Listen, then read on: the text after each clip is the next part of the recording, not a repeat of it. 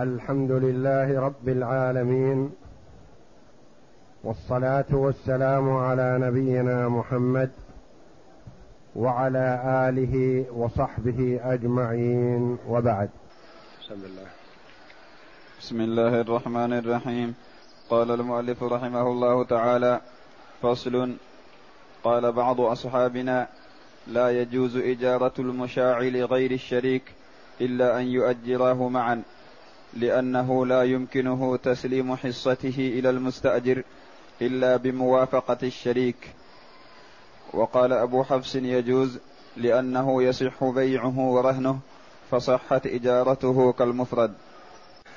قول المؤلف رحمه الله تعالى فصل يعني فيما يجوز تأجيره وما لا يجوز وما فيه خلاف. في جوازه من عدمه. ذكر في الفصل الذي قبل هذا أنه يشترط فيما يكون صاحبه من أهل القرب أن لا يكون ما لا يؤجر ما يشترط في فاعله أن يكون من أهل القرب يعني التقرب إلى الله جل وعلا ولية التقرب. وهنا فيما اختلف في جواز تأجيره من عدمه.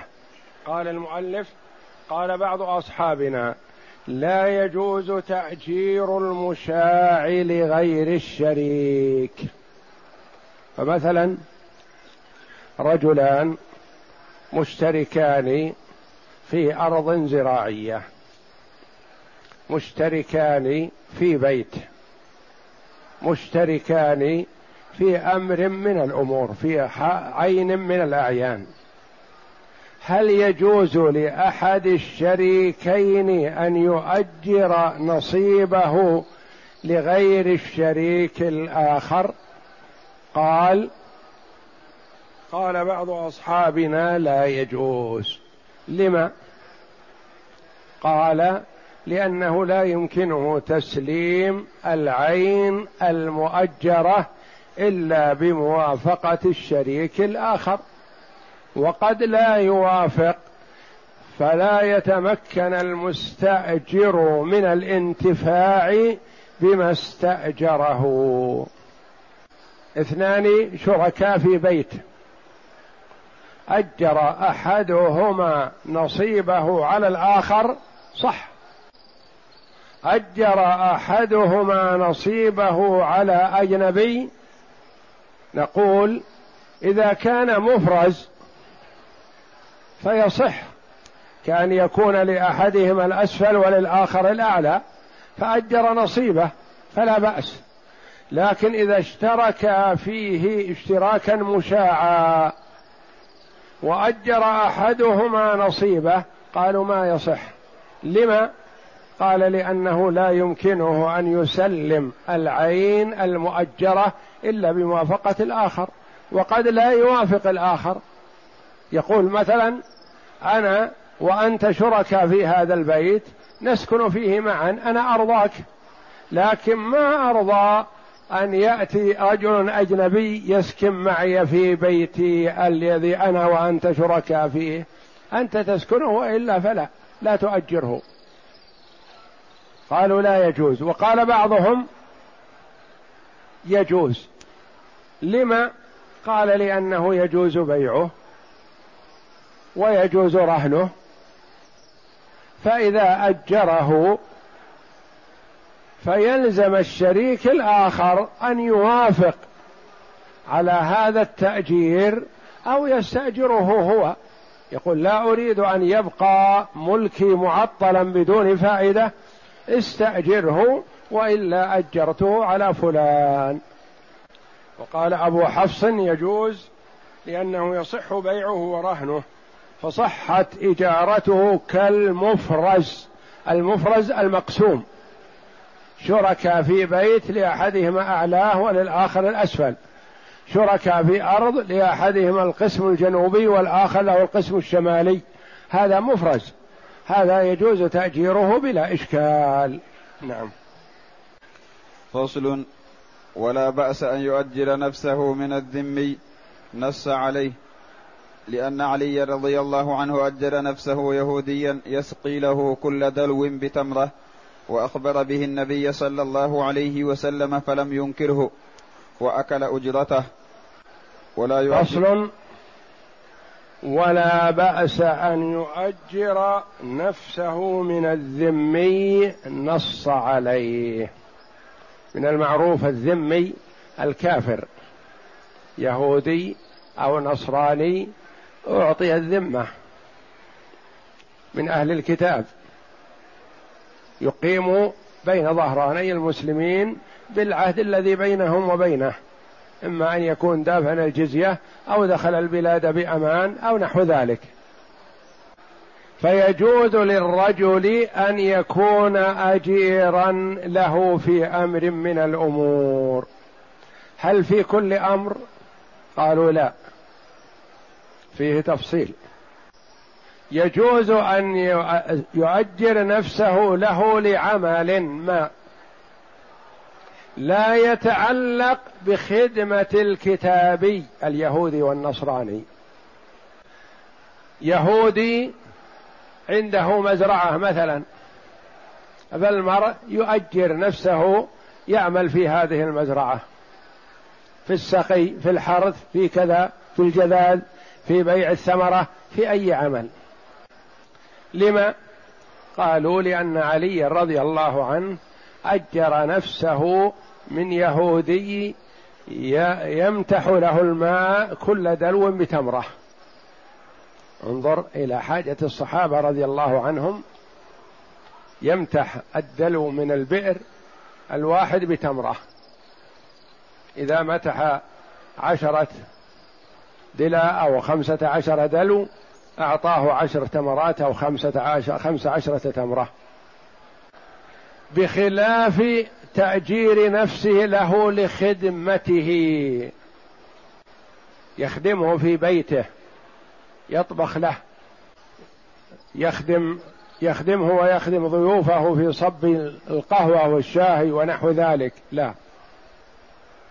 يخدمه في تنظيف بيته وفي غسل ملابسه وفي غسل أوانيه ونحو ذلك. لا. لما؟ لأن في هذا إهانة. للمسلم بخدمته لهذا الكافر والإسلام يعلو ولا يعلى عليه. يعمل عنده في عمل ما لا يتصل بخدمته لا بأس بهذا. يعمل عنده عملا يتعلق بخدمته وخدمة أهله لا يترفع المسلم عن هذا. ولا يؤجر نفسه لخدمته لأنه يتضمن إذلال المسلم للكافر فلم يجز كبيعه إياه. كبيعه إياه. يعني ما يجوز أن يباع الرقيق المسلم لكافر. لأنه إذا استرق الكافر المسلم أهانه. فكذلك لا يجوز أن يؤجر المسلم الحر نفسه لخدمة كافر خدمة نفسه.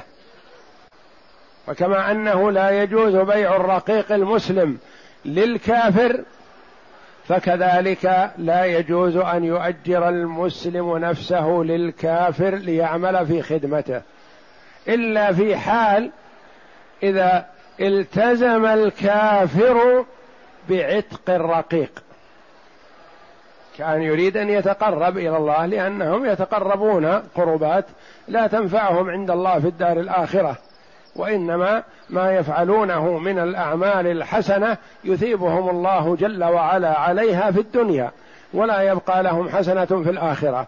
فقد يجوز أن يريد الكافر عتق رقبة فيشتري رقبة مسلمة.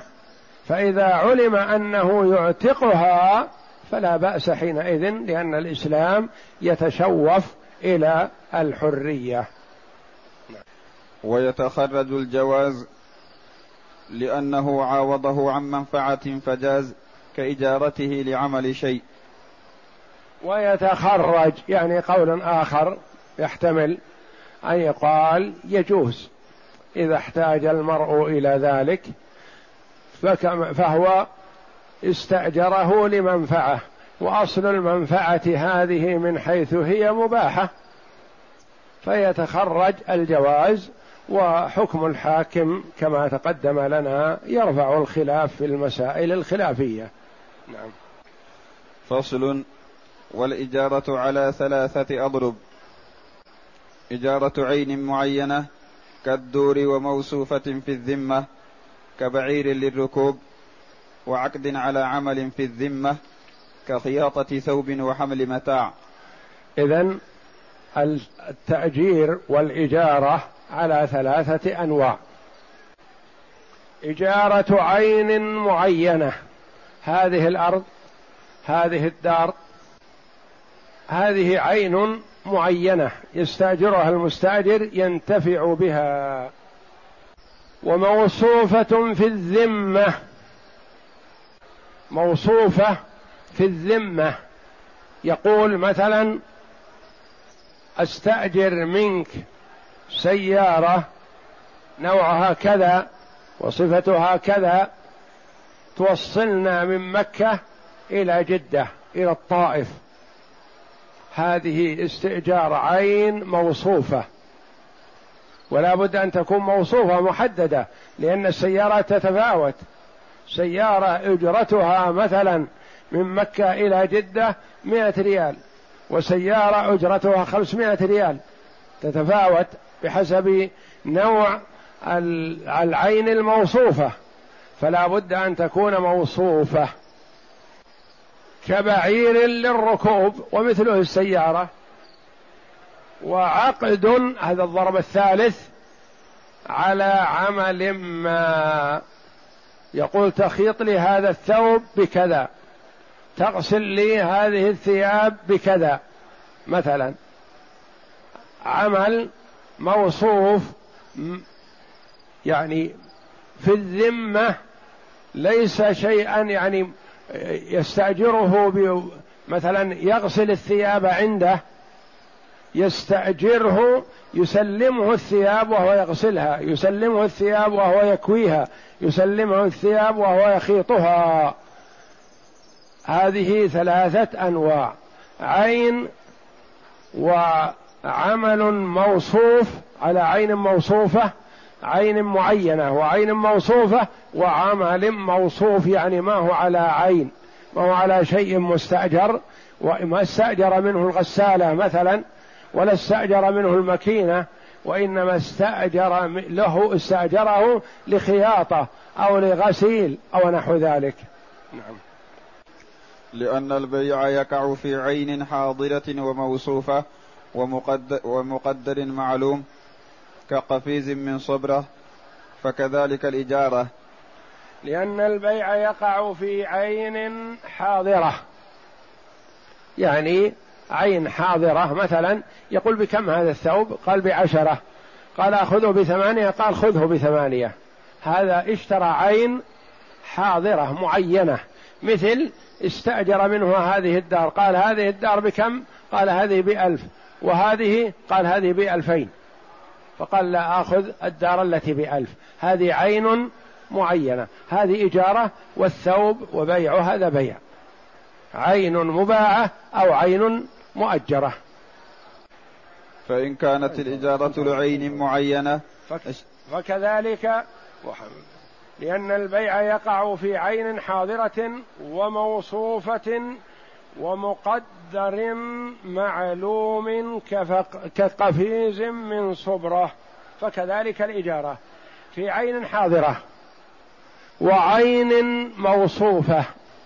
يقول مثلا أنا أريد أشتري سيارة. صفتها كذا وكذا موديل كذا لونه كذا ماركة كذا إلى آخره موصوفة. بكم؟ قال هذه بخمسين ألف. عين موصوفة ما عنده سيارة.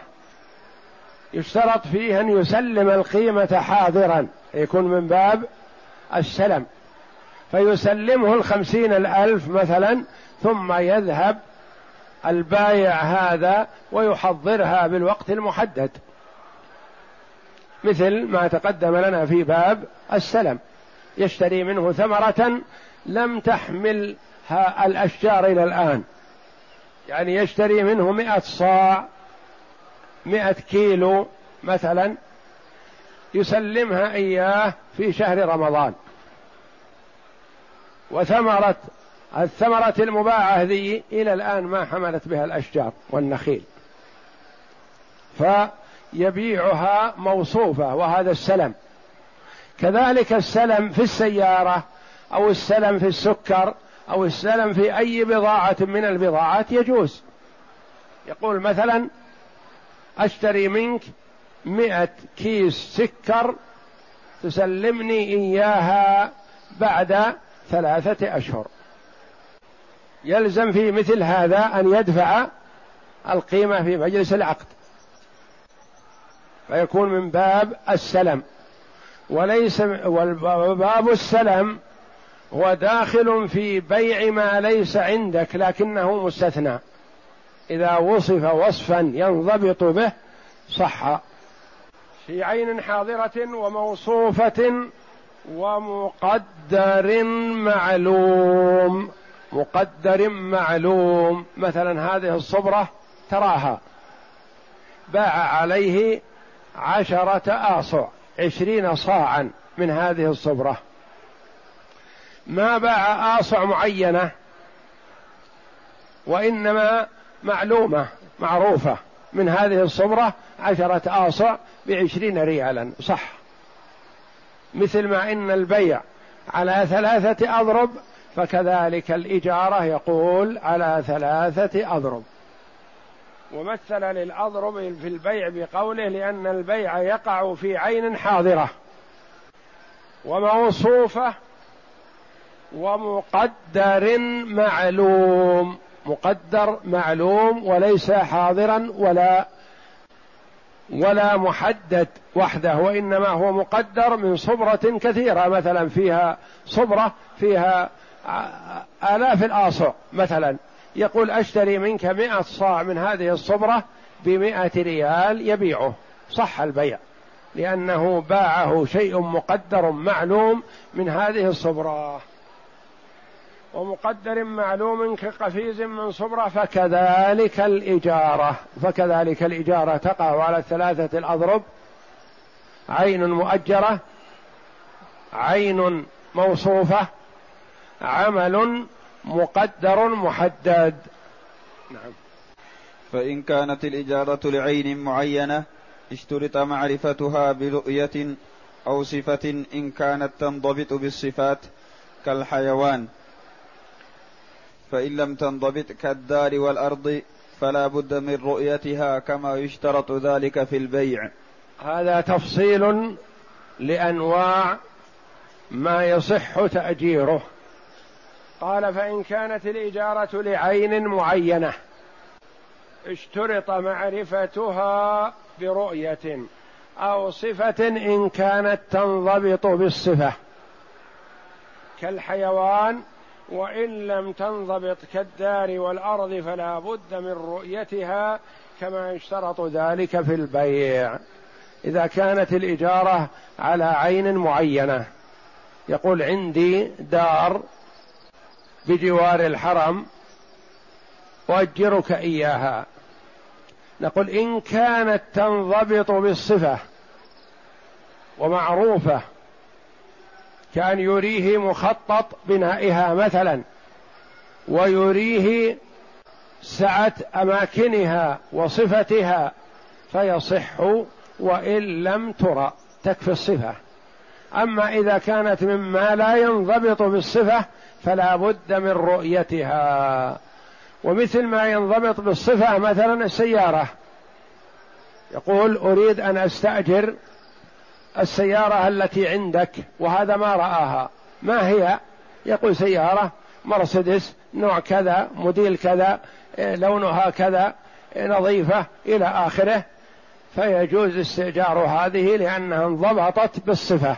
وهي عين معينة لا تصدق على كل سيارة وإنما على السيارة التي عنده عين معينة. أو الدار الموصوفة والظاهر ومع وجود مخطط يبينها ويوضح أماكنها وبعدها عن الحرم وقربها إليه وهكذا. فيشترط فيما ينضبط بالصفة أن تضبط بالصفة وإن لم تنضبط بالصفة فلا بد من رؤيتها حتى يكون على بصيرة. وفي استئجار عين لم يرها ولم توصف له وجهان بناء على بيعها. وفي استئجار عين لم يرها ولم توصف له. قال مثلا عندي دار في المكان الفلاني ثلاثة أدوار. أريد أجرك إياها بألف ريال. فاتفقا على الأجرة. والآخر لم يراها. ولا ضبطت ولا ضبطت بالصفة. فهل يصح هذا التأجير؟ قال وجهان. أحدهما يصح. ثم يكون للآخر الخيار بعد الرؤية. لأن بيع الموصوف إذا لم تنطبق الصفات يكون المشتري بالخيار. وكذلك في الإجارة. والقول الآخر أنه لا يصح التأجير ما دامت لم تنضبط بالصفة ولم يرها فلا يصح لأنه يدخل فيها الجهالة كثيرا. ويشترط معرفة المنفعة فإن كان لها عرف كسكن الدار لم يحتج إلى ذكرها لأنها لا تكترى إلا لذلك فاستغني عن ذكرها كالبيع بثمن مطلق في موضع فيه نقد معروف. ويشترط معرفة المنفعة. إذا كانت العين تستأجر لمنافع متفاوتة. فلا بد من معرفة ما هذه المنفعة التي استأجر المستأجر لها الدار أو الأرض. وإن كانت العين هذه لها منفعة معلومة محددة. فلا يشترط ذكر المنفعة لأنها معلومة. إيضاح هذا مثلا. استأجر منه دارا معروفة للسكنى. ما يشترط عليه يقول أشترط عليك أن تسكنها. ولا يشترط المستأجر يقول أريد أشترط عليك أنني أسكنها. لا لأن هذا شيء معلوم. استأجر منه أرضا. صالحة للزراعة صالحة للبناء صالحة لأن تكون مستودعات صالحة لأمور وأغراض كثيرة لا بد من ذكر المنفعة. لأنه لأن المنافع تتفاوت والضرر على العين المستأجرة يختلف. فمثلا يريد أن يزرعها الزراعة تختلف عن كونه يجعلها مستودعات. المستودعات تختلف عن كونه يريد بناءها لمساكن يؤجرها إذا استأجر مدة طويلة.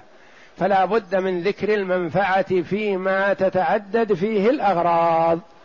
أما إذا كان مما لا تتعدد فيه الأغراض كالدار للسكنى والدكان للبيع والشراء فلا يشترط هذا. ويشترط معرفة المنفعة فإن كان لها عرف كسكن الدار لم يحتج إلى ذكرها لأنها لا تكترى إلا لذلك أي الدار. فاستغني عن ذكرها كالبيع بثمن مطلق في موضع فيه نقد معروف.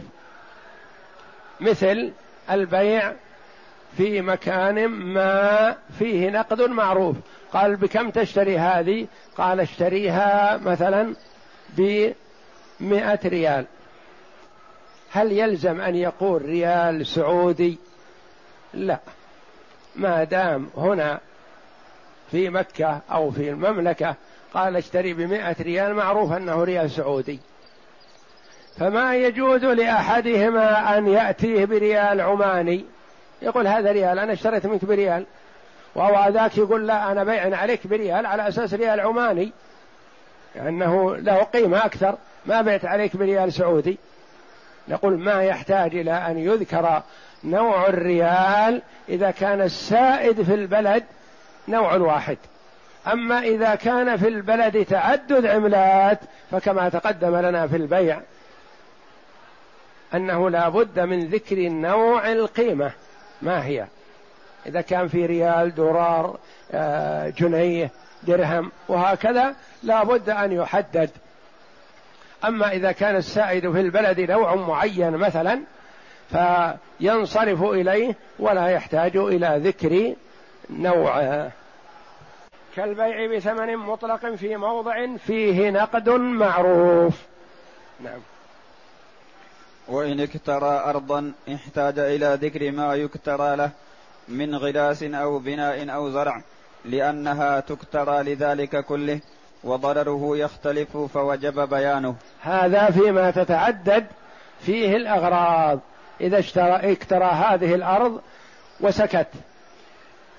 نقول لا بد أن يبين المنفعة التي سيستخدمها فيها من غراس أو بناء أو خيام أو يجعلها معاطن لإبله أو مرابض لغنمه أو نحو ذلك لا بد من تحديد المنفعة. نعم. وإن أجرها للزرع مطلقا صح وله زرع ما شاء لأنه يجوز أن يستأجرها لأعظم الزرع ضررا. فإذا فإن استأجرها للزرع وسكت نقول هل يلزم أن يذكر نوع المزروع في هذه الأرض؟ لا ما يلزم. ما دام أنه استأجرها للزرع فهو يزرعها ما شاء. استأجرها للزرع ثم زرعها ذرة. فجاء صاحب الأرض وقال لا يا أخي الذرة تفسد الأرض وتضر الأرض. أنا ظننت أنك تزرعها بقول من البقول الخفيفة التي فترتها وجيزة وتنتهي. ما أريد أن تزرعها ذرة تستمر وقت طويل مثلا وتؤثر على الأرض وتفسد الأرض. والذرة تحتاج إلى ماء كثير والماء الكثير يفسد الأرض ويجعلها ضعيفة لا تتحمل فيما بعد البنيان ونحو ذلك.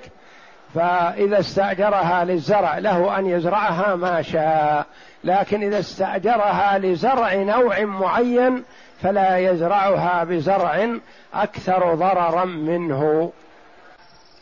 فإذا أطلق العقد فإذا أطلق العقد تناوله بإطلاقه ودخل فيه أطلق العقد العقد للزرع تناول أي مزروع يزرعه فيها. نعم.